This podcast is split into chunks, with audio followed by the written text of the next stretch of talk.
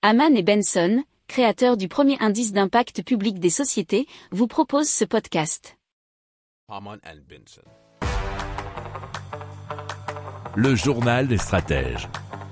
Alors H3 Dynamics ou H3 Dynamics annonce avoir franchi un cap majeur après avoir fait voler en juillet dernier depuis le hub drone de Bretigny-sur-Orge un premier drone cargo de 25 kg équipé de son système de propulsion à hydrogène. Alors l'idée c'est plutôt que d'embarquer une grande pile à combustible à bord d'un drone, H3 Dynamics veut commercialiser un système de propulsion distribué adapté au drone et composé de plusieurs nacelles placées sous les ailes de l'aéronef, nous dit la tribune.fr. Alors, sa conception de nacelle externalisée libère un volume de fuselage de 30 litres sans hydrogène ni élément de transmission à l'intérieur.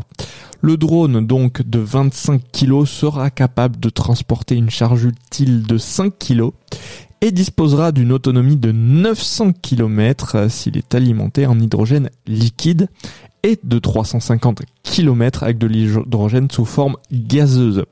Alors H3 Dynamics espère commercialiser dès 2023 son système de propulsion à hydrogène à destination des eVTOL, vous savez, ce sont ces petits aéronefs électriques à décollage et atterrissage verticaux.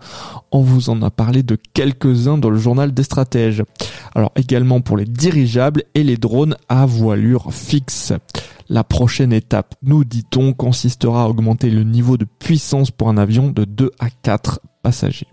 Si vous aimez cette revue de presse, vous pouvez euh, vous abonner gratuitement à notre newsletter qui s'appelle La lettre des stratèges, LLDS, qui relate, et cela gratuitement, hein, du lundi au vendredi, l'actualité économique, technologique énergétique, mais aussi de l'hydrogène et puis de tout ce qu'on trouvera super intéressant pour votre vie.